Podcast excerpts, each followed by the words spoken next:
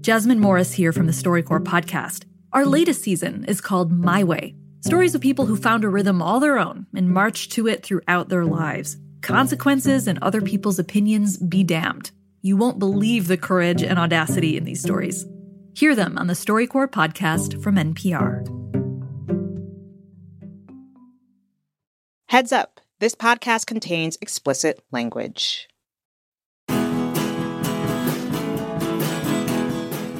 My favorite album of the last year was, no surprise, Beyonce's Renaissance, a joyful sonic immersion made for dance floors of all kinds. There's disco, dance hall, bounce, house, gospel, freestyle, and funk, all served up in this confident, sexy, and thotty gumbo. The album earned nine Grammy nominations, and during the Sunday's telecast, Beyonce could win her first ever, much overdue award for Album of the Year.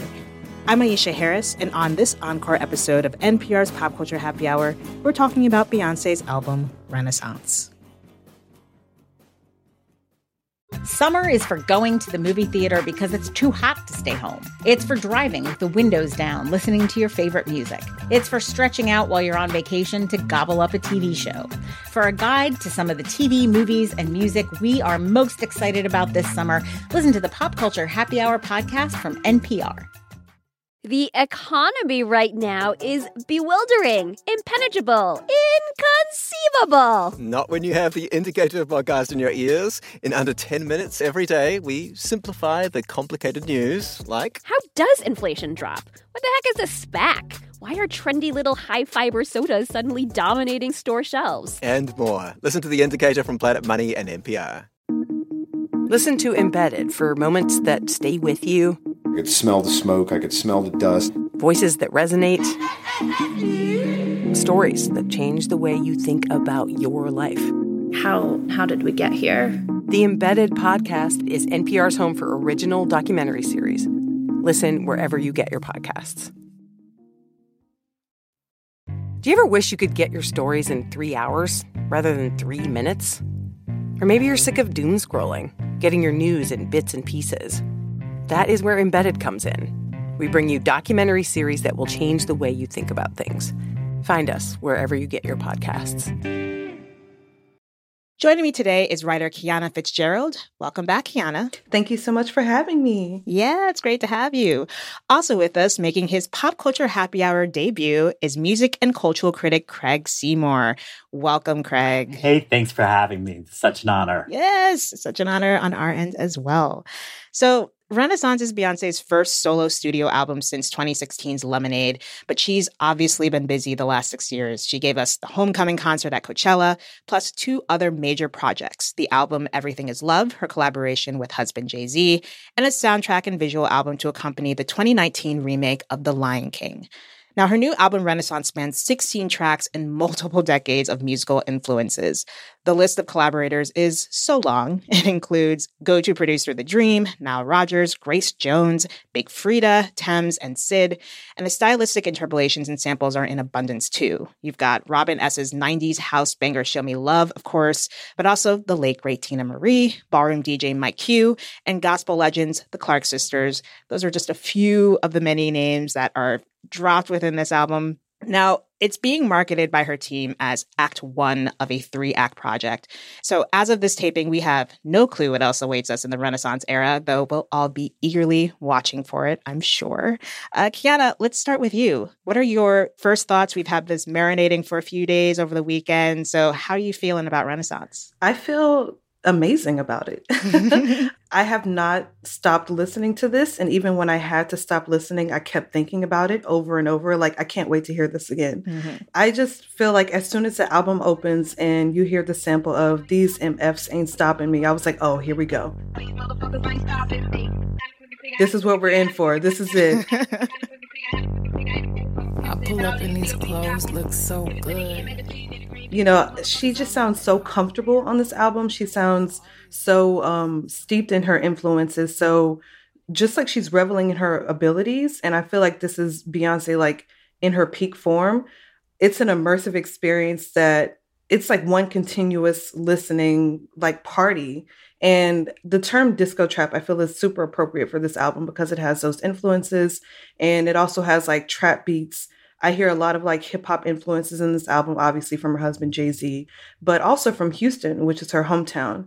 And I want to say that I am a Beyonce stan up and down and I love her history, but I also am still becoming familiar with some of the influences on this album. So I'm so glad to be here alongside Craig and I'd love to hear his thoughts. I'm right there with you, Kiana.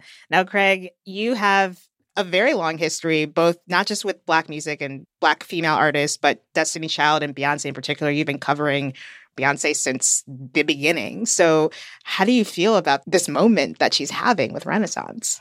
Uh, I feel like this is an incredible expression, a personal expression, but what she does so well is that it also connects with a collective feeling. Mm. Um, one thing that strikes me so deeply is that it's a tribute to her late uncle, um, her gay uncle Johnny, who passed away of AIDS, I think sometime in the early 2000s, because she mentioned him during an award show that he passed away years earlier.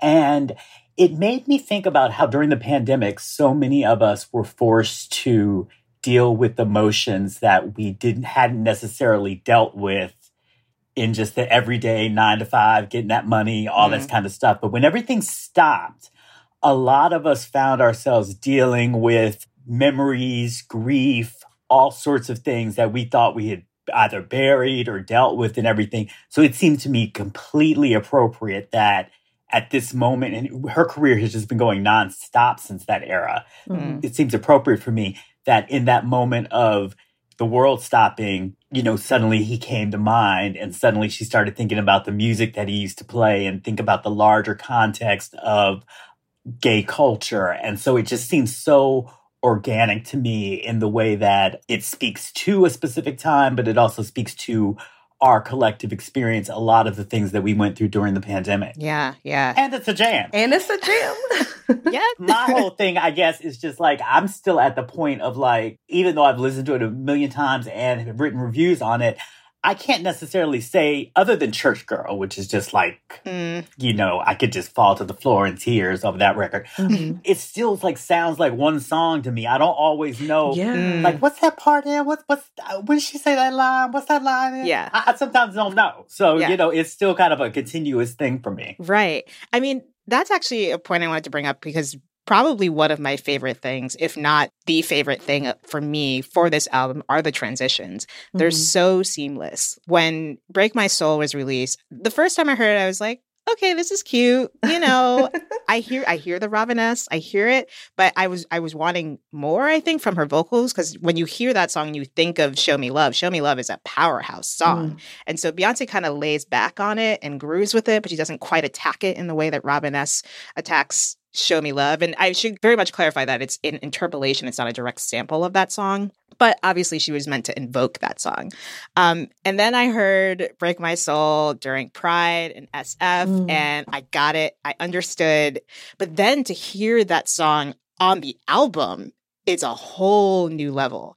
I actually want to play the transition that happens into Break My Soul. It starts with Energy, which is such oh, it's such a good like dance hall Afro beat song that moves right into Break My Soul. And the transition is just like so fantastic. You also hear Big Freedia enter in right before. Let's just play it. I love it.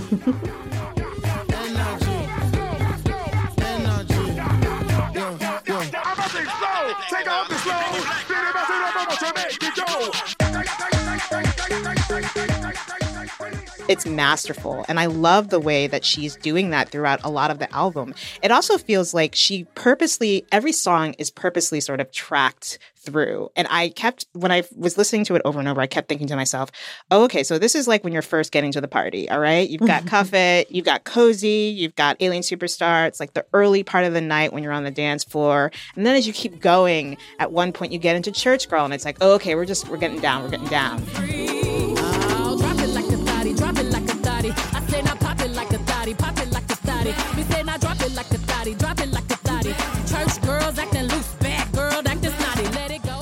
Then later on, it gets a little bit darker. Like it starts to feel like, oh, it's 2 a.m., it's 3 a.m. And you're like, you've been dancing for a while, but you're still going.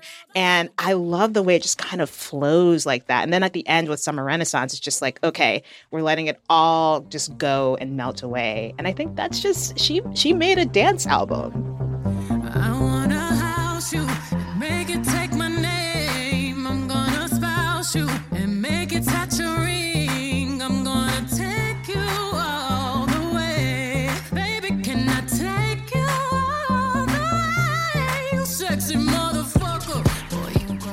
I mean, what do you think about?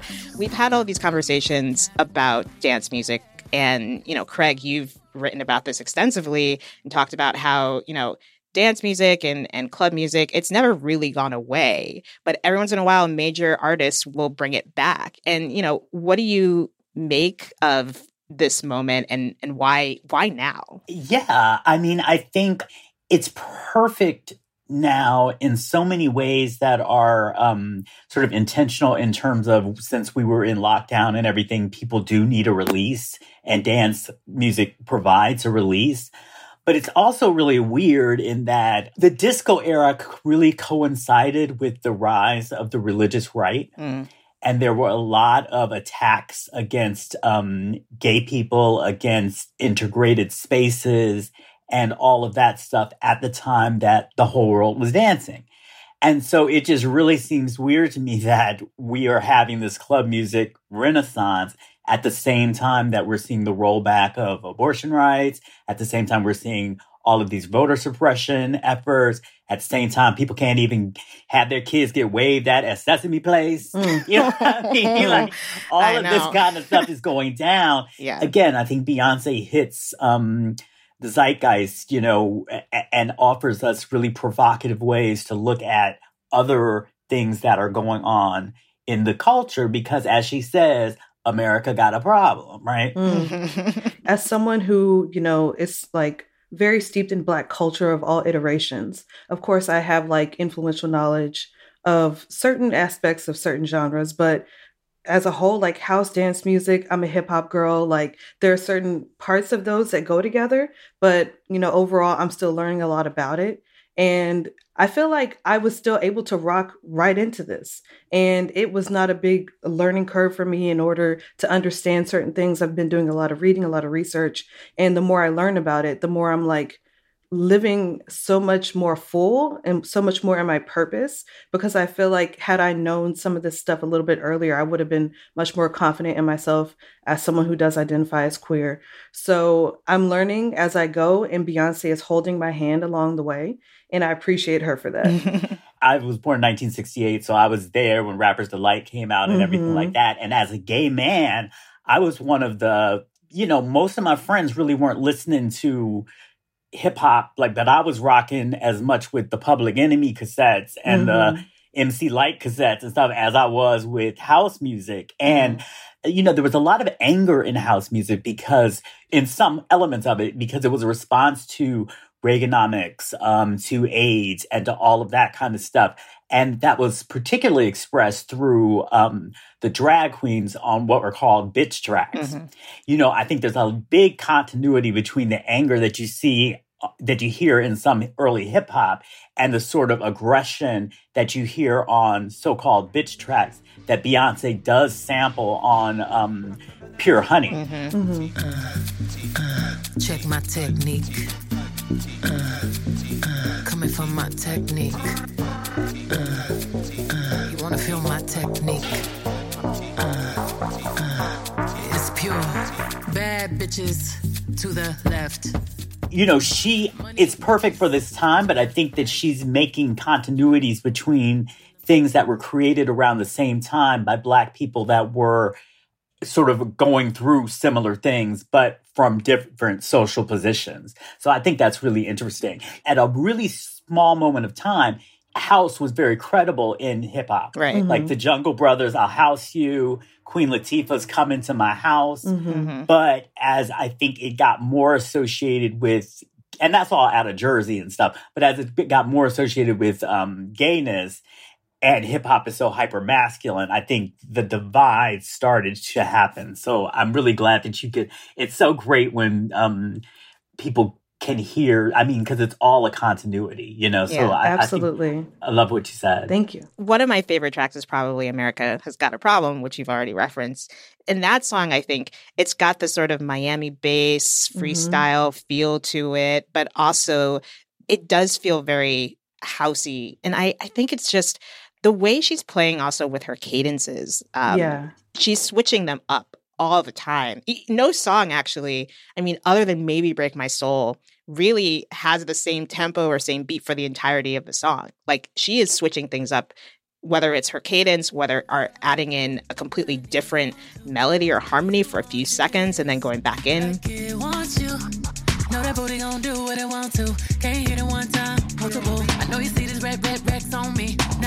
get high, high, high, high. 20, 40, 80 out the trap. Hit it with the rap, put it on the map. Then we right back. Mm. Call me when you wanna get high. Ah, ah, ah. It's interesting to think about the way she is bringing all these things together. Each song can play to any sort of black party situation possible. Like Mhm. Church Girl has got that cash money international players anthem Mm. HBCU party thing going on. For Ball and Voguing, you've got Cozy, Alien Superstar, the roller rink is like Virgo's Groove, Mhm. Summer Renaissance. Like she's playing to every sort of black interaction that you could think of like a celebratory interaction that's happening and i think it's just so great to be able to listen to it i also think it's kind of cruel because so many of us are tr- still trying to stay at home and not Mhm. get COVID. so it's like uh, you know dancing to your in your room is one thing or dancing to it with a small group of friends is one thing but um, to be able to hear it in a space the spaces that it's meant to be heard i think it's just going to take off in such a even bigger way you know, I'm curious. Uh, you mentioned the bitch tracks, Craig, and what are the ways you see her sort of connecting, not just with other artists, but with her past self? Oh, that's a great question. Because really, yes, I mean, Beyonce has her credibility in the dance world if you look at the Destiny's Child remixes, particularly from the Writings on the Wall, Hmm. because they worked exclusively with Maurice Joshua, who's one of the early um, sort of house innovators. He did like This Is Acid. And um, so they worked exclusively. And he kind of, because they were new, he pitched them on the idea. He was like, okay, look, the record can sound one way if I just make a track and speed up your vocals, but he can sound a whole nother way if y'all just get on a plane, hop over here to Chicago right quick and record with the band. So for all of those singles, Bills, Bills, Bills, Bugaboo, Say My Name, and Mhm. Jumpin' Jumpin', they actually re-recorded their vocals for the club. Now, superstars like Mariah were doing that kind of thing at the time, but it was very rare for a new group to do that. And he just talked about like the freedom and and so he kind of recreates that feel. So if you listen to things like Bills, Bills, Bills, the exclusive dub, you could just hear her just flowing over like a disco diva over these tracks. Pay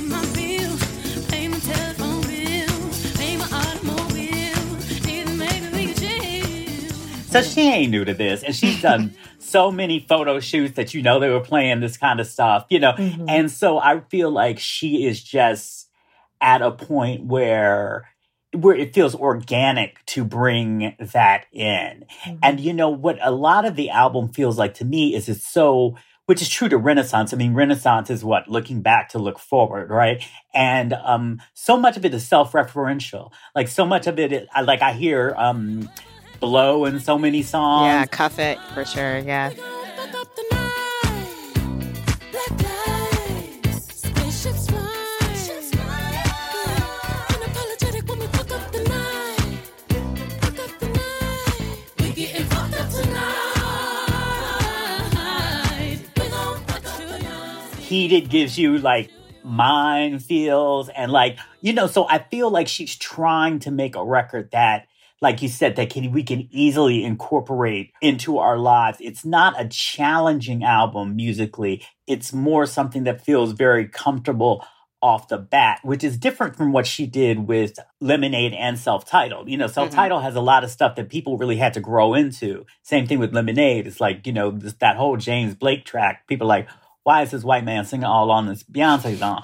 But you know, this feels like very comfortable and at home Mm-hmm. from jump. And I think that's intentional. Yeah. Yeah. And I wanted to say, um, we have this album and we're inside. You know, she like on um Break My Soul, she says, you know, we outside. And it's like, not quite, you know, we're not quite there yet. and um, but I do feel like this album has a lot of staying power. And I'm very excited to see a tour for this album. I'm very excited to see what this album becomes when it's out in the free world. And I feel like there's just so much joy and celebration in it. And she's always been very forward thinking, always very prescient in a way. And I feel like this is another moment where we're seeing that happen. And especially because I feel like in recent years, we've had albums come out and they come and go very quickly. And people um, are quick to be very cynical about certain aspects of albums. And I feel like with this just being online and on Twitter and things like that, people are loving this album like almost totally. And it's like one of the rare moments where this has happened in recent years. And I feel like that has so much to do with the work that she put into it and the fact that she's working with the music, she's working with the history, and she's living and breathing with it. And that's like the the key I feel to this album being so beautiful, so bombastic, so successful thus far. Um, but yeah, I'm very excited to to hear how this album um, you know transcends time. And you know, to kind of jump on that and thinking about how she's always playing to our time, I think during the pandemic, because we so inside, you know, most of the time, I think it's also been a time of people's individual creativity flourishing. I think that's how t- why TikTok has become so popular Mm. during that time, and I think that's why she hasn't yet released any visuals for the album. Yeah. It's because she saw that you can drop a song at midnight on um you know Friday morning and by you know that afternoon somebody's to have a whole little TikTok routine to it and, and, and, you know it's to be a whole thing. So I think she was probably sitting back and watching that and going wow let me let people do their own thing to it first before I get in with my choreography and my looks and kind of over determine how things are supposed to be. Let me let people play with this Mhm. almost and see what comes up with. And I think that's absolutely brilliant. I think it's generous and it's just another way that Beyonce continues to challenge us as an audience, but also to try to feed our like inner souls and our creativity and everything like that. She always seeks to inspire. And I think by not having the visuals initially, that's another way that she's inspiring people to really get in touch with their creativity and think about like, what do you see when you listen to Church Girl? What do you imagine an alien superstar to look like? You know, Mm, yeah. Just all of those kind of things. I think it's that's just a wonderful gift that she's given to us. Too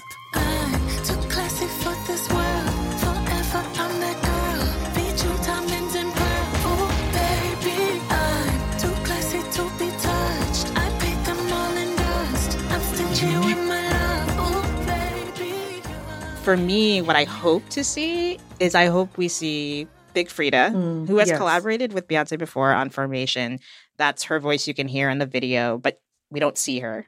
and she's been asked about this many times in interviews about, you know, not appearing physically in the videos for that and also for Drake's Nice for What, where she's also sampled. Um, Mhm. and she's very much like, look, if you hear my voice, you can Google me. I'm fine with it. But I would love to actually see her in that video. I would love to see someone like Leiomy, one of the Vogue legends, dancing. I can see it already in these videos. I'm hoping, as much as this is a celebration of Black queer music, we get to actually see Black queer people. Yeah.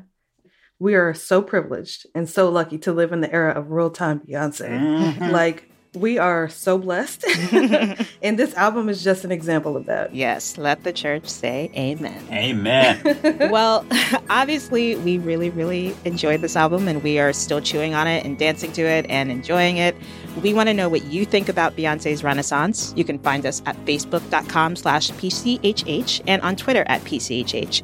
That brings us to the end of our show. Craig Seymour, Kiana Fitzgerald, thanks to you both for being here. This was so much fun. Thank you. I had such a great time. Thanks for inviting me. Thank you, as did I.